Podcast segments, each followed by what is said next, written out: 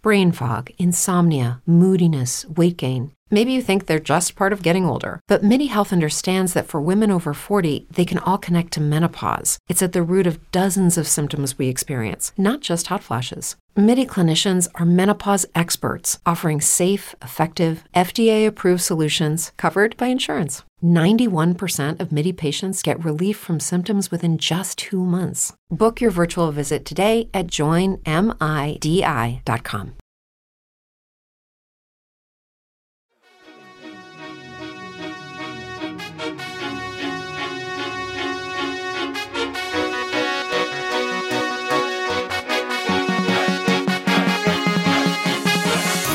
Ciao a tutti ragazzi e bentornati su Idee in Ghisa, il podcast della preparazione fisica italiana. Oggi per l'episodio 29 torniamo a parlare di volley di alto livello con Lorenzo Barbieri. Lorenzo attualmente è il capo preparatore del Trentino Volley e il capo preparatore della nazionale coreana di volley. Con lui analizziamo il suo punto di vista per quanto riguarda la preparazione dell'atleta di alto livello. Inoltre io e Andrea vorremmo anche ricordarvi del nostro secondo evento live che si svolgerà il 12 novembre a Verona presso la palestra Move Your Body, secondo evento targato idee in Ghisa chiamato Sport e Forza. Questa volta. I relatori saranno tre, avremo Andrea Giottoli, eh, preparatore della nazionale Under 16, avremo Alberto Pasini, capo preparatore dell'Atalanta eh, Academy, Pietro Muneratti, preparatore del Monza in Serie A e preparatore della nazionale italiana Under 20 di volley. Quindi un evento che girerà attorno alla preparazione fisica dell'atleta di alto livello giovanile. Quindi un, un altro evento imperdibile, posti limitati, ancora posti disponibili comunque, iscrivetevi, 12 novembre a Verona. Senza ulteriore esitazione adesso ritorniamo al nostro episodio, quindi episodio 29 con Lorenzo Barbieri. Ciao Lorenzo, buongiorno, benvenuto su Idee in Ghisa. Grazie a tutti, buongiorno a tutti. Ciao Lorenzo, benvenuto a Idee in Ghisa. Eh, come al solito noi iniziamo sempre chiedendo al nostro ospite il suo background e esperienze lavorative fin qui. Certo, allora io eh, sono un ragazzo che ha, ha studiato scienze motorie, ha fatto la magistrale, ho fatto la magistrale a Milano, tutto il mio percorso di studi è stato all'Università Statale della, di Milano. E finire, sul finire della mia, della mia formazione eh, universitaria ho deciso di provare a, a, inserirmi nel mondo della pallavolo perché io sono piacentino, quindi sono di Piacenza. E nella mia, nella mia città la tradizione pallavolistica diciamo che è abbastanza, è abbastanza importante da, uh, da, una, da, almeno una ventina di anni abbondante. E, nonostante io sia uh, stato un calciatore, quindi giocavo a calcio nel mondo dilettante discreti livelli, ho provato a inserirmi in questo mondo perché mi affascinava, mi è sempre piaciuto la pallavolo e nonostante, ripeto, quindi venga dal calcio, quindi i miei primi anni di formazione come tanti nel nostro, nel nostro settore hanno iniziato con, eh, lavorando nelle squadre dilettanti del territorio, eh, vedevo che eh, non mi affascinava più di tanto il mondo del calcio sotto l'aspetto professionale, quindi quello che riguarda quello che noi abbiamo studiato, ma mi affascinava molto la preparazione fisica del mondo della pallavolo, che lo vedevo come uno sport. Andando al palazzetto vedevo uno sport molto uh, dinamico, esplosivo, queste gesta di atleti uh, che per una persona che non è abituata a lavorare in questo mondo risultano sempre molto, molto diciamo, uh, come dire, esplosive, no? Vedi proprio la, tutta la forza che riescono a esprimere questi giocatori di alto livello sul, sul, campo da gioco. Quindi ho provato a inserirmi nel mondo della pallavolo, nella, nella squadra eh, maschile del territorio, che in quel momento faceva la massima, massima competizione maschile, quindi la, la Superlega, quella che viene chiamata la Superlega o la 1, come in altre discipline. E inizialmente ho, affiancato, eh, cercando di dare una mano, eh, con una presenza costante, eh, il preparatore della, della squadra che c'era, e il secondo anno ho sempre continuato con questa, uh, realtà e ho avuto la fortuna che il fortuna, fortuna e sfortuna diciamo perché il preparatore che, che c'era nella, nella, nella squadra, uh, il primo preparatore ha dovuto subire un intervento a febbraio e quindi il finire della stagione Uh, l'unica presenza a palazzetto con la squadra era la mia e quindi da lì in poi sono stato un po' più uh, a diretto contatto con i giocatori che per, secondo me è un aspetto importantissimo del nostro mestiere uh, più di qualsiasi altra cosa forse e, quindi ho fatto due anni a Piacenza terminato il secondo anno ho ricevuto la chiamata da una, da, una, squadra importante come Perugia e da lì ho fatto due anni a Perugia. Io ho lavorato da solo, ero abbastanza giovane, è stato un po' un buttarmi nel vuoto, la società aveva, ha creduto in me, aveva ricevuto buoni feedback dalle, dalla società precedente ed è stato un periodo fantastico. Uh, il primo anno a Perugia abbiamo avuto la fortuna e la bravura di vincere tutto e lì è stato un po' la, come dire, mettere benzina sul fuoco. Eh, lì la passione per questo lavoro è esplosa, è inevitabile quando vinci, quando vinci e fai bene, nonostante magari alcuni timori iniziali, perché è inutile nasconderlo quando sei ragazzo giovane e hai a che fare con realtà importanti e con grosse responsabilità, c'è sempre un po' di timore, e nonostante comunque eh, inizialmente ci fosse stato appunto questa situazione un po' incerta, abbiamo, siamo riusciti a vincere tutto eh, e lì è esplosa la mia passione, ho capito che forse veramente poteva essere un mestiere da fare nella, nella vita. E da lì in poi ho fatto due anni a Perugia, eh, che sono finiti, possiamo dire, un po' in malo modo, come spesso capita nello sport, l'allenatore è stato allontanato e ci sono andato di mezzo anche io. Uh, ci sono state vicissitudini societarie, insomma, diciamo che non si sono comportati benissimo nei miei confronti come professionista e mi sono ritrovato senza squadra a inizio agosto. Eh, avevo la possibilità di rimanere fermo, però non ho, non ho, voluto farlo perché volevo fare continuamente esperienze e mi sono buttato nell'unica opportunità che c'era in quel momento, che era una Serie B femminile in, uh, in Sicilia. Quindi ho fatto un anno di vita in Sicilia, che col senno di poi è stata la scelta migliore perché è comunque bello fare un'esperienza di vita e di lavoro uh, in ambiti diversi. Eh, è inevitabile, è stato una, un po' un, uno scalare perché ero abituato alle, alle, stelle e lì mi sono dovuto adattare, la realtà era ovviamente minore, eh, però è stato un anno fortunato perché siamo, abbiamo lavorato bene, mi sono trovato molto bene e ho trovato anche la mia ragazza perché la mia ragazza attuale l'ho conosciuta proprio in quegli anni lì, quindi non posso che essere contento. E c'è stato il Covid di mezzo, eh, dopo il Covid eh, ho avuto la, la fortuna di eh, andare a Trento, dove tuttora sono, e questo è il mio terzo anno che sono a, a lavorare a, a, Trento.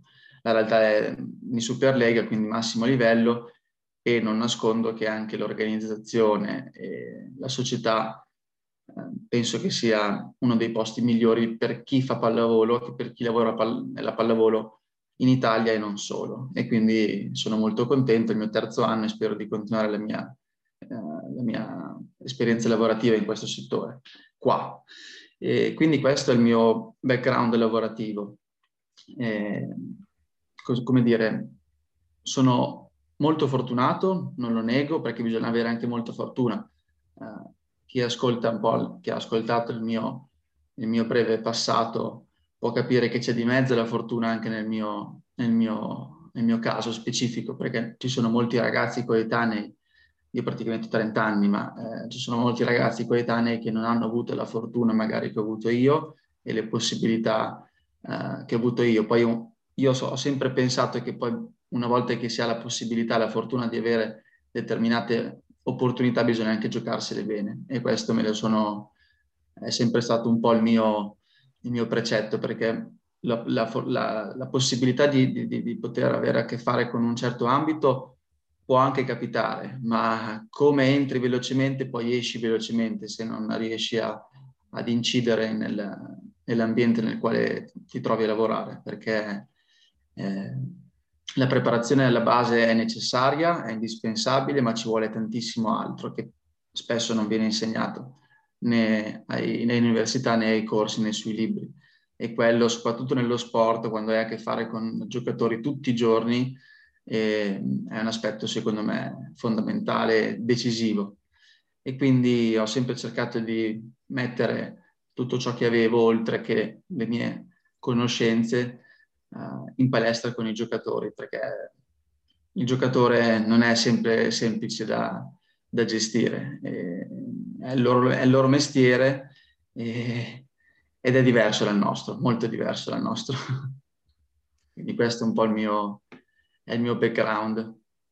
Sì, Lorenzo, mi trovi assolutamente d'accordo sul discorso che hai fatto adesso della fortuna, sia per atleti che per uh, allenatori.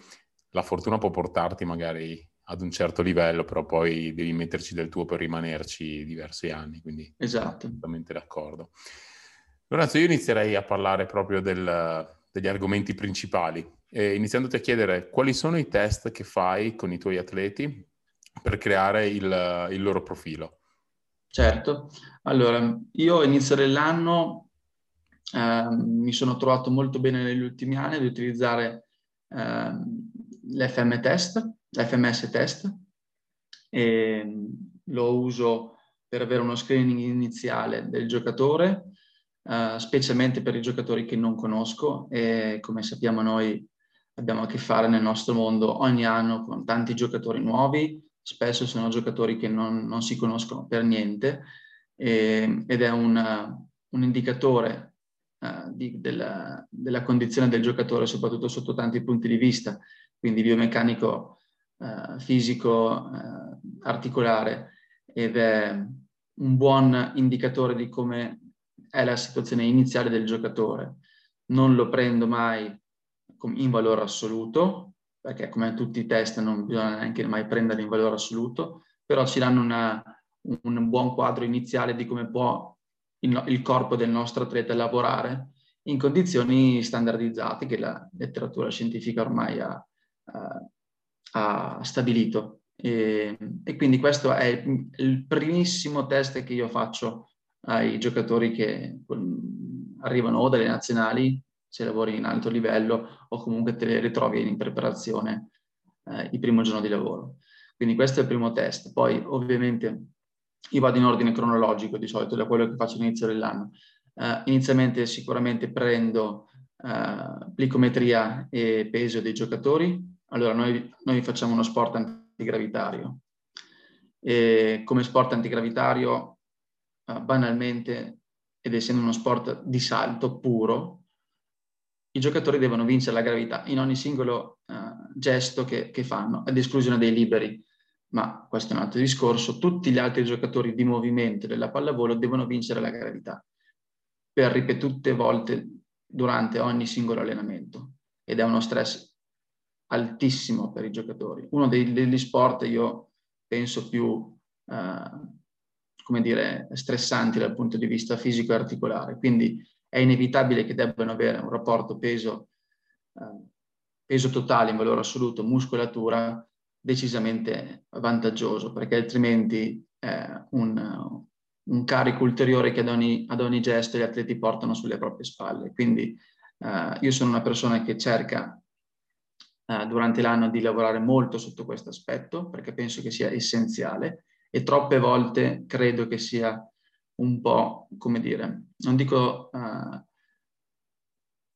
reso superficiale, però non dedicato al 100%, perché vedo anche molti giocatori che in passato nelle società non hanno dedicato la giusta attenzione all'aspetto alimentare. E quindi non dico che siano sovrappeso, ma hanno sempre quei 2, 3, 4 chiletti di troppo che secondo me se li porti da agosto a marzo non ti fanno bene, è inevitabile, perché portano ad aumentare quel rischio di infortunio che tutti noi sappiamo che se anche ci migliora di una, di una virgola, per noi è un piccolo successo. Quindi eh, FMS test, abbiamo i test, plico, test plicometrico, quindi quelle sette pliche. Se ho a disposizione dalla società uno slot, eh, faccio fare anche la bioimpedenzometria e quindi l'associo è ovvio che la costante durante l'anno di rilevamento plicometrico è maggiore rispetto alla, alla bioimpedenzometria. Primo per, sotto l'aspetto economico,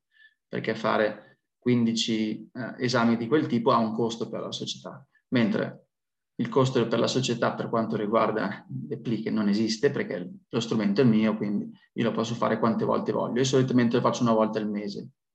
Mentre la bioimpedenzometria si ho la possibilità, cosa non scontata, perché alcuni dirigenti ti dicono ma no, dai, lascia stare, prendi il peso, no? E quindi molte volte devi combattere internamente con queste cose. Ma se ho la possibilità, lo faccio una volta ogni tre mesi, cadenzato in questo modo si fanno tre esami durante l'anno, perché di solito la nostra stagione all'incirca, adesso siamo stati bravi gli ultimi anni ad andare in finale di Champions League, però di solito dura 8-9 mesi. E quindi abbiamo questo test iniziale qui. Successivamente, eh, negli ultimi due anni, abbiamo la fortuna di avere una pedana di forza e io solitamente aspetto due settimane di lavoro per fare un, un, test isometrico di forze come possiamo fare. Ormai la ricerca scientifica è tutta indirizzata verso l'isometric needle pool.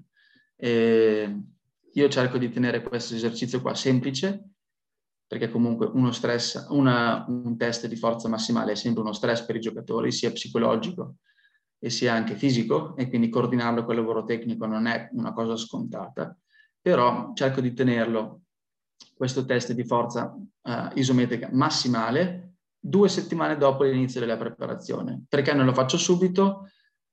Um, ho, la pre- ho, la paura di pensare che fare un test di mass- massimale immediatamente all'arrivo non sia la cosa migliore per i nostri atleti, perché nonostante tu possa lasciare qualsiasi tipo di programma di condizionamento durante l'estate, io con- non mi fido mai dei giocatori, partiamo da questo presupposto, e non fidandosi dei giocatori io cerco sempre di lavorare per per difetto, quindi penso sempre che non facciano quello che, fa, che, che gli dico di fare. E quindi che non arrivino nelle condizioni migliori fisiche, quindi fare subito dei test i primi giorni della, del, dell'anno non penso, è un mio parere personale, un, non penso che sia il massimo, quindi lascio sempre almeno due settimane di lavoro alle spalle per fare i test.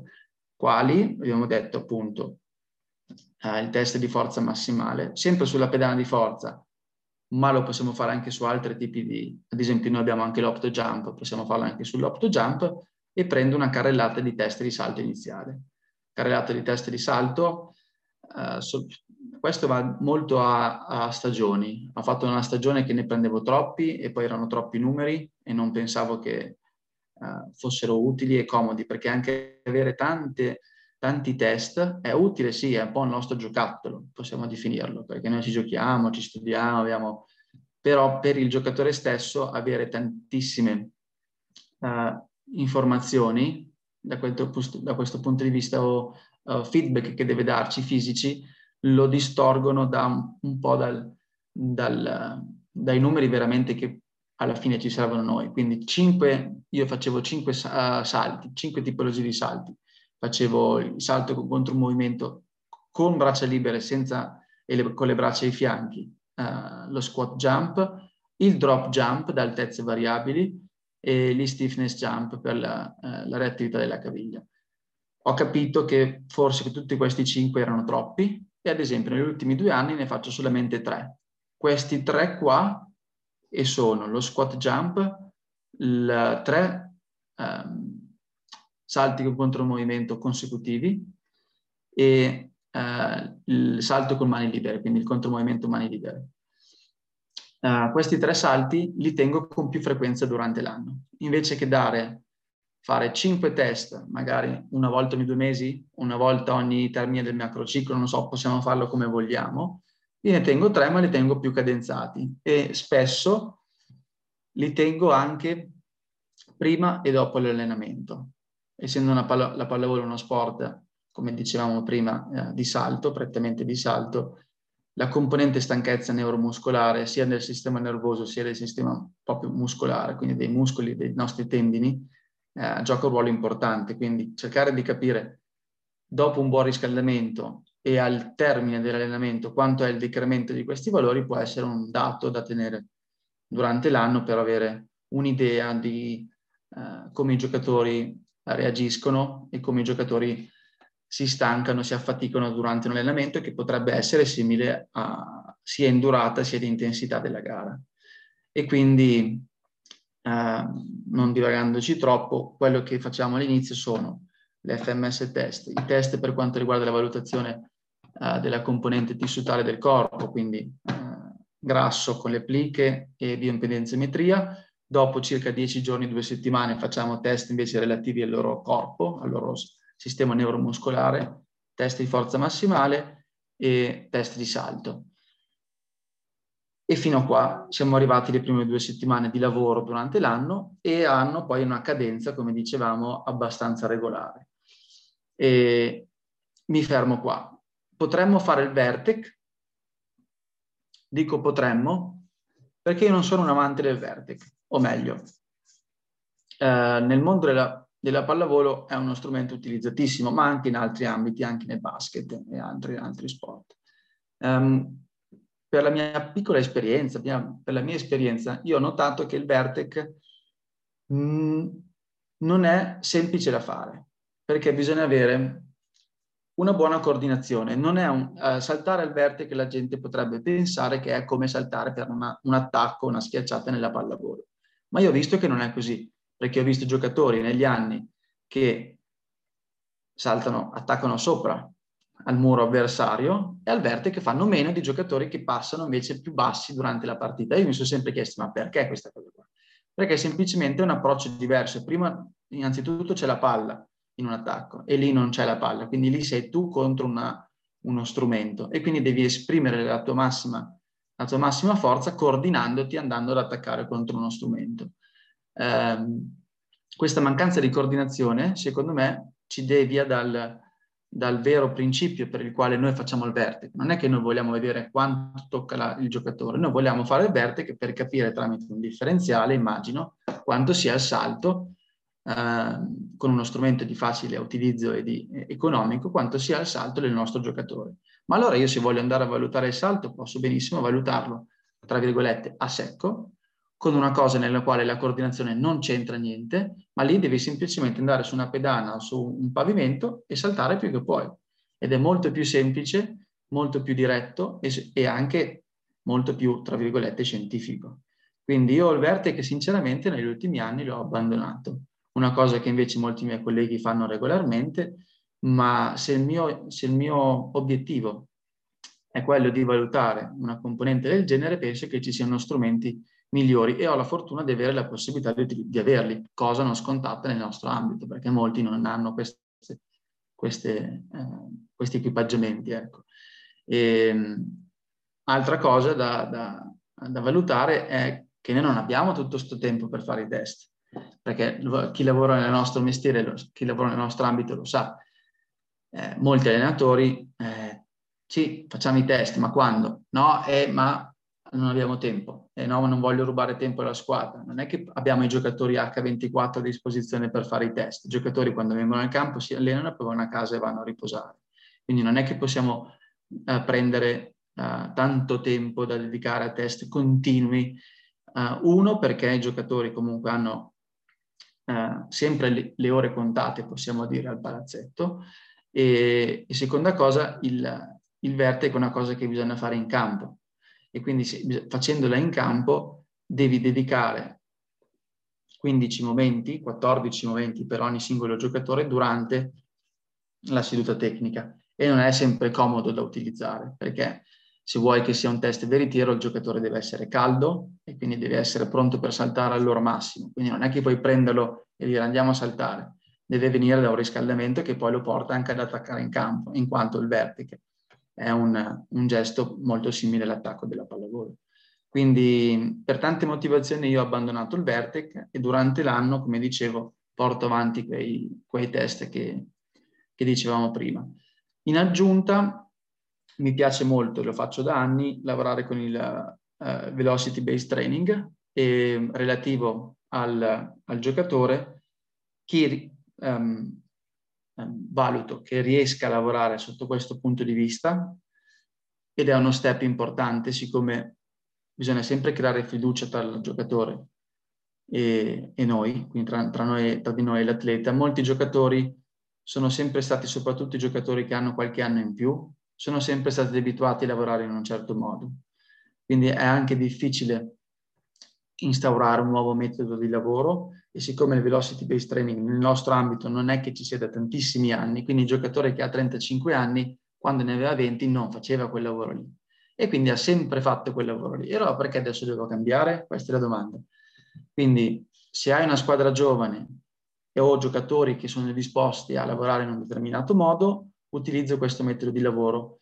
Questo metodo di lavoro mi comporta che posso fare dei, uh, dei test durante l'allenamento stesso, identificando carichi diversi con velocità relative diverse, disegnarmi le mie uh, divertentissime curve forza e velocità e determinare così il profilo uh, di potenza con il carico di massima potenza che esprime il giocatore, che per me è la cosa più importante, quindi vedere nel tempo dove il giocatore esprime più potenza e aspettandomi che, questo, che questa potenza salga.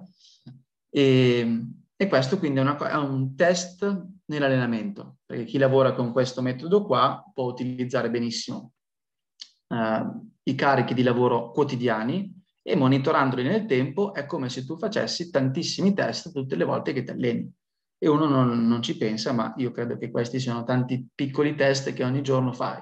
E quindi segnandoti, annotandoti, poi ormai abbiamo delle apparecchiature, dei software molto, uh, molto validi, um, senza dire nomi, ne abbiamo tanti ormai, sia italiani o anche uh, stranieri, che magari non avranno l'attendibilità di un tendo unit sicuramente, però eh, sono, sono validi per lavorare. Quindi nel quotidiano il piccolo errore che comunque rimarrà sempre perché sono apparecchiature abbastanza economiche ci permette di avere comunque un'idea su come stiamo lavorando. Quindi eh, io utilizzo anche questo durante l'anno. Questi non sono test, ma io li considero test perché semplicemente lavorando con carichi diversi a velocità diverse è inevitabile che tu controlli il profilo neuromuscolare dell'atleta sotto carico. E quindi questo è un test che fai praticamente tutte le volte che fai un allenamento di sala pesi, quando lavori con il velocity based training. Perché io cerco anche di mischiare, non sempre, cioè non faccio, non è bianco e nero, non è che io inizio e da lì lavoro solo col velocity based training. No, cerco di mischiare uh, un pochino le carte. C'è il periodo che lavoriamo guardando molto di più l'aspetto della velocità del bilanciere e c'è invece il periodo che invece decido che non mi serve guardare quello, siamo in un periodo nel quale c'è un po' di carenza di forza, faccio un esempio, perché continuiamo a giocare ogni tre giorni, non c'è possibilità di lavorare, allora lascio perdere il velocity based training e lavoro con un metodo un po' più tradizionale, se vogliamo dire, uh, del, dei carichi, quindi nella RIC abbiamo tantissimi metodi di, di, lavoro, quindi questo è un po' quello che faccio e che cadenze durante l'anno anche. Lorenzo, a proposito di salti, sì? come, come, gestisci il volume eh, di salti durante l'allenamento? Come dicevi prima, la pallavolo ha un volume eh, di salti in quantità elevate, eh, per cui come vengono programmati all'interno dell'allenamento per eh, i vari giocatori? Allora, eh, partiamo da questo presupposto. Il, quando lavoravo in altre, in altre squadre eh, c'era un lavoro diverso rispetto a quello che faccio adesso, perché come in tutte le cose, cambiando il capo allenatore, cambiano anche le dinamiche del, dell'allenamento. Io utilizzavo eh, qualche anno fa eh, dei semplici device che sono i Vert, come tanti nel mondo della pallavolo utilizzano, e cercavamo di programmare valutandone solamente il numero uh, dei salti per ciascun giocatore e non la qualità, perché per quel che riguarda la qualità il Vert è uno strumento terribile, perché non, non rileva assolutamente uh, con esattezza nessun tipo di movimento, quindi lasciamo perdere qualsiasi tipo di numero con centimetri da parte, ma semplicemente in valore assoluto il numero. Allora con quel numero lì si possono già ottenere tantissime informazioni come densità di salti, volume totale, e, e via dicendo. Quindi eh, sotto questo punto di vista, quando lavoravo in altri ambiti, lavoravamo anche sotto questo aspetto, come lo gestivamo. Semplicemente dipendeva da quante gare infrasettimanali avevamo, quindi se avevamo una gara infrasettimanale o meno, Se non avevamo la gara infrasettimanale, avendo la, la tipica settimana standard, cercavamo di lavorare coordinati con il lavoro fisico, t- del tipo che non, non, pensava, non pensavamo che fosse utile inserire delle sedute tecniche ad alto volume o ad alta, ad alta uh, densità, che è forse la cosa più importante, piuttosto che il volume generale, nelle giornate do, uh, successive a delle sedute pesi nelle quali si lavorava parecchio. Cosa facevamo? Questo secondo me era un abbiamo ritrovato molti buoni riscontri a lavorare una seduta unica che nel mondo della pallavolo spesso non è uh, tenuta perché c'è il doppio allenamento come, come standard di lavoro ormai da 30 anni, quando magari non era ancora nemmeno nato. E, ehm, e quindi tenevamo delle sedute fisiche importanti nei giorni nei quali le sedute tecniche erano imp- importanti e nelle sedute uniche. Per le sedute uniche lavoravamo una mezz'oretta prima in sala pesi della, della seduta tecnica quanto, per quanto riguarda tutto ciò che riguardava uh, una preabilitazione all'esercizio, quindi con tutti gli esercizi meno stressanti, facevamo la nostra seduta tecnica e poi dopo ci andavamo ad ammazzare in sala pesi.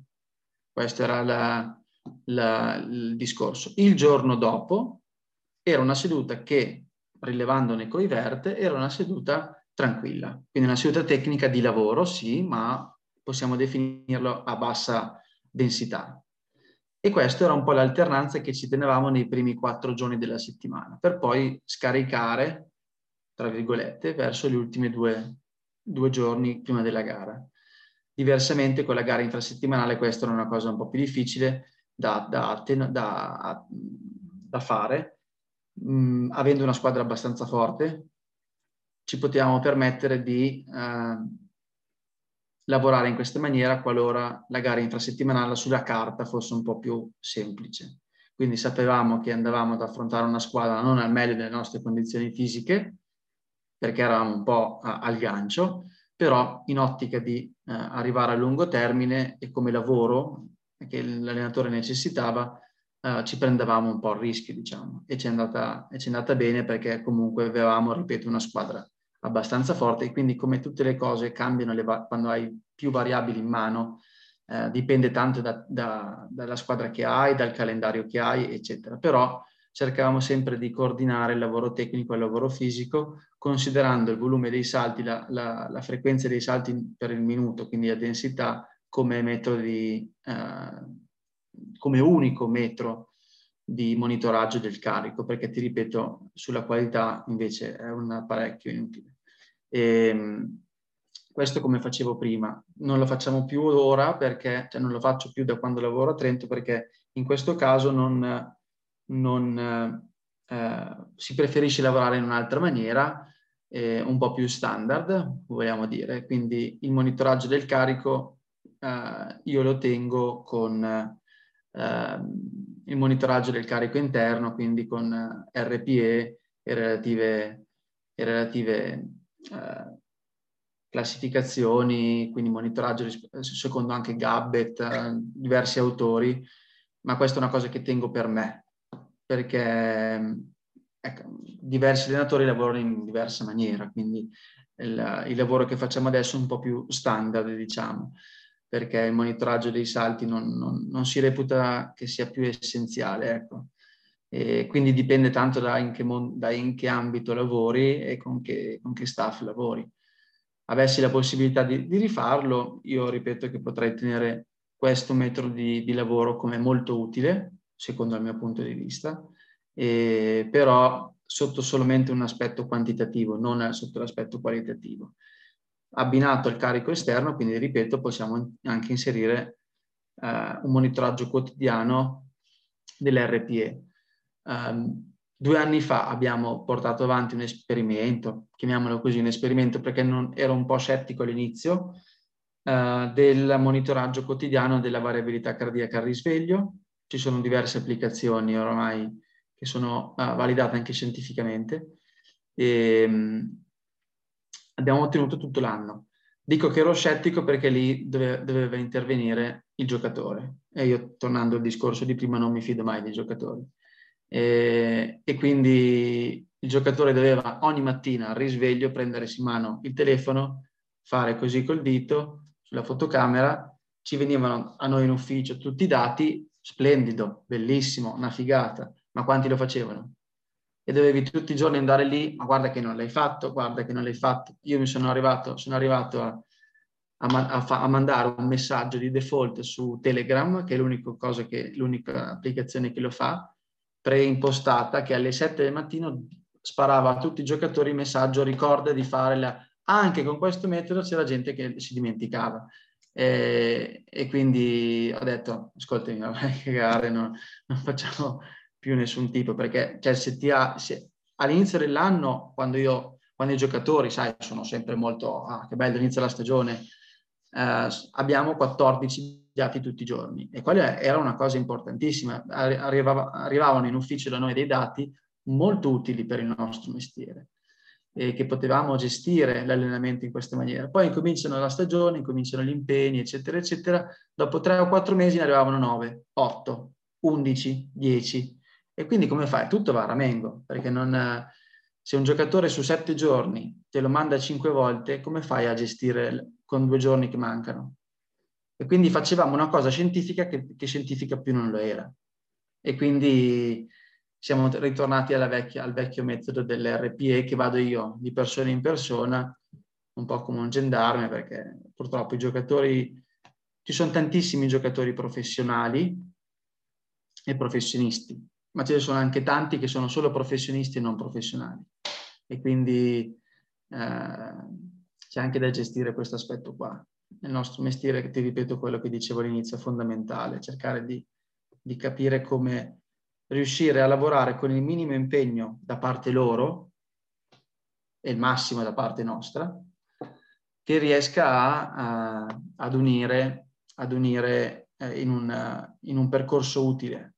Perché altrimenti la letteratura scientifica, i libri, i corsi danno una, questa è una, una mia opinione, danno tantissimi, tantissimi metri di, uh, non metri, tantissimi strumenti che possono essere tecnologici o non tecnologici, danno tantissimi strumenti a chi fa questo mestiere, ma pochi poi vengono vestiti al, al, alla situazione specifica, perché molti strumenti uh, sono utili e riescono ad essere efficaci solamente se c'è la totale dedizione da parte del giocatore. E io e su questo aspetto purtroppo non sempre è così. E ci sono alcuni strumenti, vedi appunto come abbiamo appena detto questo, che se anche due o tre uh, cadenzati ogni x giorni saltano le rilevazioni, ti salta tutto il sistema. E quindi Uh, questo è quello che ti dicevo riguardo anche la, collegandomi anche all'aspetto dei salti. I salti non lo facciamo più, non lo sto più facendo a Trento perché non è un, una priorità da parte del, dello staff tecnico del momento. In passato invece lo usavamo e lo usavamo in quel senso lì, quindi cercando di coordinarlo con l'aspetto fisico e penso che fosse una, una, una figata. Aggiungo solamente, ad esempio, mi ricordo che facevamo e ho anche segnato dei, um, dei blocchi. Noi identificavamo dei giorni dell'allenamento class- su classifiche. Giorno 1 o chiamalo A o chiamalo alta intensità, quello che vuoi, nel quale la densità dell'allenamento finale doveva essere tra un range e un range. Il range lo prendevamo in base alla partita. Tu prendi la partita e vedi che la partita di massima intensità, magari solitamente sono i playoff dell'anno precedente, Uh, I playoff dell'anno precedente che, nel quale ti giochi a una squadra forte o la finale scudetto o la semifinale scudetto. Tutti i giochi, eh, tu, tu, guardi i giocatori titolari di quella, in quelle partite lì e hanno una certa densità di salti, ok? Che è anche eh, riferita al tempo, perché le azioni solitamente nei, nei playoff durano anche un po' di più, si difende di più nei playoff. Uh, e quindi prendevamo quello come metodo di giudizio. Ok, questo è il numero che identifica un'alta intensità, un'alta, un, un allenamento importante. Facciamo un gradino in più. E quindi mettevamo sempre un 10-15% in più rispetto a quel numero e quello identificava il codice dell'allenamento più intenso che potevamo ottenere quella palla. Al contrario poi scalavi e tenevi due terzi di quel numero, a quel, a quel punto scalavi di nuovo e facevi o la metà o addirittura un terzo di quel numero ed l'allenamento proprio rigenerante se vogliamo chiamarlo così. E, e quei codici di allenamento li abbinavamo a uh, dei blocchi. Quindi a volte tenevamo a blocchi dei tempi. Mi spiego meglio. C'era il giorno che era l'allenamento di buon volume ad alta intensità, erano tre blocchi da 20 minuti con quel numero di salti. Quindi c'erano tre blocchi da 20 minuti nei quali per fare all'incirca, avevamo studiato che per fare all'incirca quel, quel numero di salti lì, per unità di tempo, bisognava fare, adesso nella pallavolo ci sono le palle, le palle rigiocate, le palle rigiocate che l'azione non parte dalla battuta, se no l'azione è troppo lenta, parte dalla, dalla palla che viene lanciata dall'allenatore. E quindi fai due palle lanciate veloci, una battuta e due palle lanciate veloci. E quello era un'azione. E, dura, e quell'esercizio con le varie rotazioni durava 20 minuti. Alla fine dei 20 minuti il giocatore era cotto, si recuperava quanto io ritenevo essere utile recuperare e si ripeteva. Ed erano tre blocchi, ad esempio. Questo era l'allenamento nel quale 60 minuti di 6 contro 6, che quindi è gioco, era un allenamento molto, molto, molto tosto. Addirittura più tosto rispetto alla partita. Non sarà mai più tosto della partita perché in partita c'è l'aspetto psicologico e allora lì è un altro che non possiamo replicare, è impossibile replicare. Eh, o meglio, cioè, ci si può avvicinare. Un anno avevamo anche pensato di mettere un po' una caffonata, di mettere durante gli allenamenti a uh, sparare negli stereo.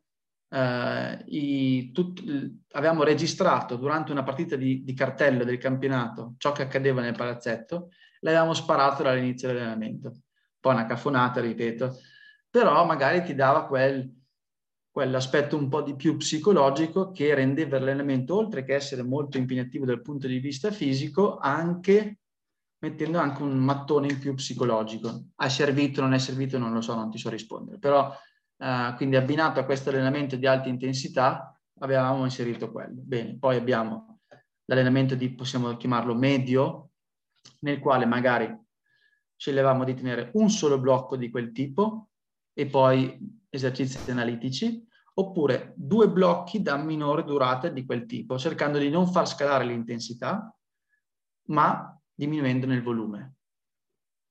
Invece c'era il terzo tipo, l'allenamento che solitamente era il pre-gara o l'allenamento in trasferta dopo viaggi in aereo, eh, che era proprio l'allenamento rigenerante, nel quale i blocchi di 6 contro 6 duravano 5 minuti e l'intensità era bassa perché tutto partiva dalla battuta, facendo nel concreto, e quindi non c'erano palle rilanciate con densità di salti mostruose. E, e quindi questo era quello che ci tenevamo assieme al VERT, eh, cioè con il VERT assieme al lavoro, al, al lavoro coordinato con il lavoro fisico. E ci eravamo trovati molto bene. Però, ti ripeto, questo è un metodo di lavoro che eh, è indispensabile un metodo di lavoro nel quale è indispensabile che il primo allenatore sia, uh, come dire, voglia lavorare in questa maniera qua. E non è scontato, perché c'è magari alcuni allenatori che decidono che no, eh, il mio occhio ha esperienza, ci sono allenatori che lavorano da 30 anni nella pallavolo, non ho bisogno di strumenti, ho, eh, io voglio lavorare così perché credo che eh, la pallavolo sia uno sport nel quale si debba fare così sempre, e allora lì ti addebbi, allora lì va bene, non è un problema, il mio metodo di lavoro però comporta che monitoriamo tutti i giorni anche il carico interno, perché vogliamo vedere un po' come reagisce il giocatore. E poi noi abbiamo il dovere di riferire tutti i dati che eh, estrapoliamo dalla squadra. Poi quei dati, quello che ci facciamo, lo si vede nello staff, però il nostro dovere è comunque di riferire come il fisioterapista riferisce le condizioni mediche ad ogni allenamento o ad ogni step, noi riferiamo come reagisce il giocatore al carico. E questo è quello che possiamo dire a riguardo. Eh, Lorenzo, prima hai detto che una volta facevi le sedute di forza più importanti mm. nei giorni eh, più intensi di allenamento, mm. quelle più leggere nei giorni meno intensi. E in che modo adesso hai modificato questa struttura, se l'hai modificata e in generale quali sono le sedute, quante sono le sedute, come le distribuisci all'interno della settimana?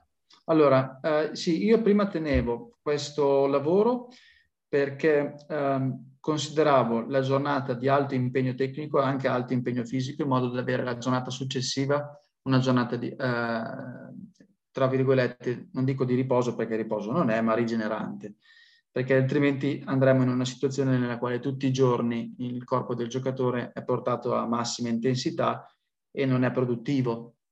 Non è produttivo perché porta poi alla fine, ad essere o al gancio alla fine della settimana o ad, ad aumentare un, un, pochino quello che è il rischio di infortunio, che è quello che noi vogliamo assolutamente evitare. Quindi quello era il mio concetto iniziale uh, di qualche uh, stagione fa. Adesso come ho modificato? Adesso lavoriamo con il metodo uh, consueto che facciamo doppie sedute, perché è un metodo che anche con i giocatori che abbiamo preferiscono e d'altronde bisogna sempre un po' adeguarsi anche a come i giocatori uh, ti danno feedback riguardo alle loro abitudini o le loro sensazioni. La loro sensazione è quella di lavorare meglio in questa maniera, quindi ci adeguiamo. Come le gestiamo? Eh, non è semplice. Uh, solitamente io al momento utilizzo quando ho, sedute, quando ho settimane lunghe, eh, almeno quattro sedute alla settimana.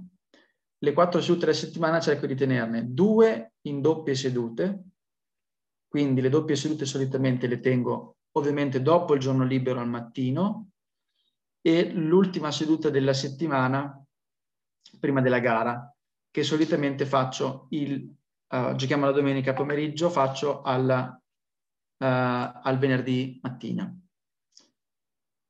Le altre due sedute le, unisco, le coordino in base a come l'allenatore vuole lavorare.